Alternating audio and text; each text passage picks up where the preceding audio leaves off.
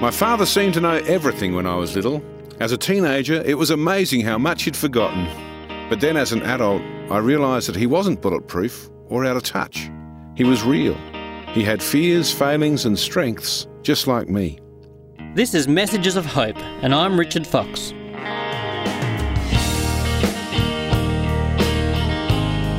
The experience of being a father and having a father has a major influence on us. Today, Rob Schubert reflects on his experience of fatherhood and on God, who reveals himself to us as a loving dad.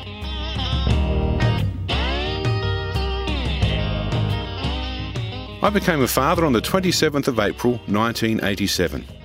I've been one ever since. I'm still trying to work out what that means. My journey as a father began holding a little baby in my arms. I know that biologically I was a father before that moment, but that was the moment it became real. I realised that I have responsibility for this little life that Angie and I brought into the world. There have been different experiences of fatherhood along the way. Certainly, the feelings associated with holding my child for the first time were somewhat different to the feelings I had in the middle of a two year old tantrum or a teenage rage. Sometimes being a father has meant that I need to give clear direction. Other times I need to listen carefully. Sometimes I stand in wonder at my children and who they have become. And sometimes I wonder what sort of father I have been. There are times when I'm acutely aware of my failings, of the things I could have done differently. I was speaking to a friend who was doing a parenting course she said that one insight from the course was that if you get it right 30% of the time as a parent, you're doing really well. I found that a comforting thought.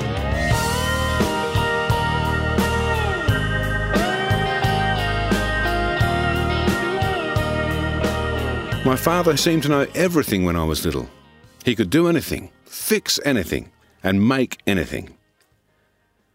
Then, when I was a teenager, it was amazing how much he'd forgotten. I was pretty tough on my dad when I was a teenager. I suspect I wasn't the only one.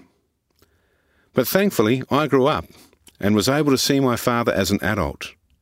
Not the bulletproof version he was in my childish imaginings, or the out of touch know nothing that he was in my teenage years, but a real person who had doubts and fears and failings, just like me. All in all, I'm glad he was my dad. And as I say that, I know that there are others who have had a pretty rotten experience of fathers. Fathers who abuse their children in one form or another. Fathers who are absent, either physically or emotionally, from their home and their children. Fathers who, for one reason or another, simply can't act like a father for their children. In the Bible, Jesus taught his disciples to pray, Our Father in heaven. It's the first part of what Christians know as the Lord's Prayer. God identifies with us as a Father. He wants us to pray to Him as our Father. I think that's a hugely significant thing. God doesn't ask us to pray to Him as the mighty one high above the clouds, whom we could never reach or possibly understand. He wants us to call Him our Father. It's a relationship term. Coming up, Rob will talk more about the kind of father God is and the special gift he offers us as his children.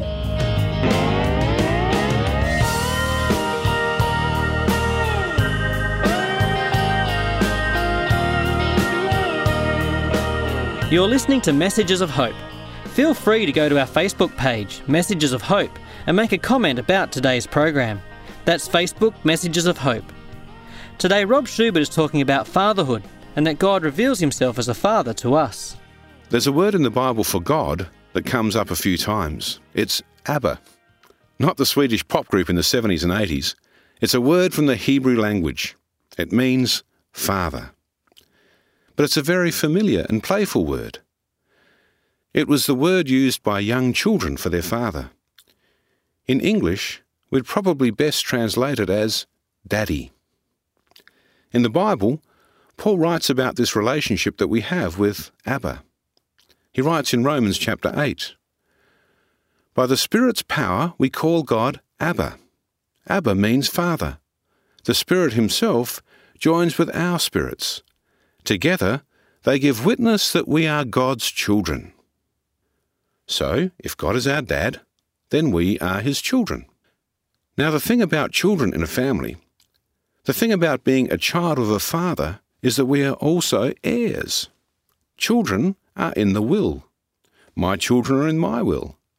It's kind of standard practice, unless you've had a serious falling out with your kids. If we're God's children, does that mean that we have an inheritance? Paul answers that question in another book of the Bible.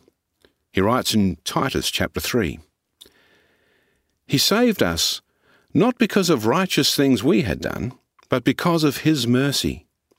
He saved us through the washing of rebirth and renewal by the Holy Spirit whom he poured out on us generously through Jesus Christ our Saviour, so that having been justified by his grace, we might become heirs, having the hope of eternal life.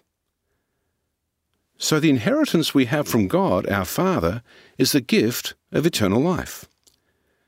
An inheritance is not earned, but a gift. In the same way, our Heavenly Father gives us the gift of eternal life, not because we've earned it or been good enough for it, but because of God's mercy shown to us in Jesus. What a Father!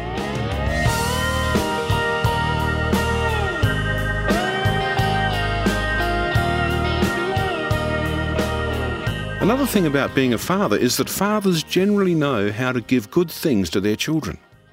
Sometimes we mess that up, but by and large, fathers won't give things to their children that they know will hurt them. Jesus talks about this in a story from the Bible. He says, You parents, if your children ask for a loaf of bread, do you give them a stone instead? Or if they ask for a fish, do you give them a snake? Of course not. So if you sinful people know how to give good gifts to your children, how much more will your Heavenly Father give good gifts to those who ask Him? That's in Matthew chapter 7. We know good things to give to our kids. You don't have to be a parent to know that either. So if we flawed human beings know how to give good things to our kids, we can trust God to give good things to us, His children. The reality is that sometimes kids ask for stuff that is not good for them. If you gave a five year old the choice of meat and veggies for tea or a bowl of lollies, which do you think they'd opt for? And if they pushed back the plate of meat and veg and demanded a bowl of lollies, would you give it to them? Good dads aren't indulgent. They might say, no, that's not good for you. They may say, wait, you can do that when you're older. Or they may say, you know what, you want this, but this, this other thing, is a whole lot better for you. God isn't an indulgent Heavenly Father either. If we know that there are times when we have to say no or wait or here's something better to our children, it shouldn't surprise us that God doesn't indulge us with our every whim or fancy. Some people think that God doesn't really answer all our prayers. I reckon He does, but not as we might expect from our limited and distorted view of the world. God, who sees clearly, gives us what we really need. And his concern is mostly about our relationship with him and receiving that wonderful inheritance that he has in store for us. That's his deepest desire for us. I'm glad to be a dad. My kids give me a lot of joy. I have a sneaking suspicion that our Heavenly Father is glad to be our dad too, and that we give him a lot of joy. So, for those of you who are dads, happy Father's Day. And happy Father's Day to our Heavenly Dad.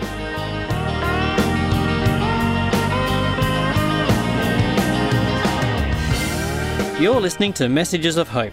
For more about building good relationships as a father, go to messagesofhope.org.au, where you can order a free booklet called Parenting Finding the Fun.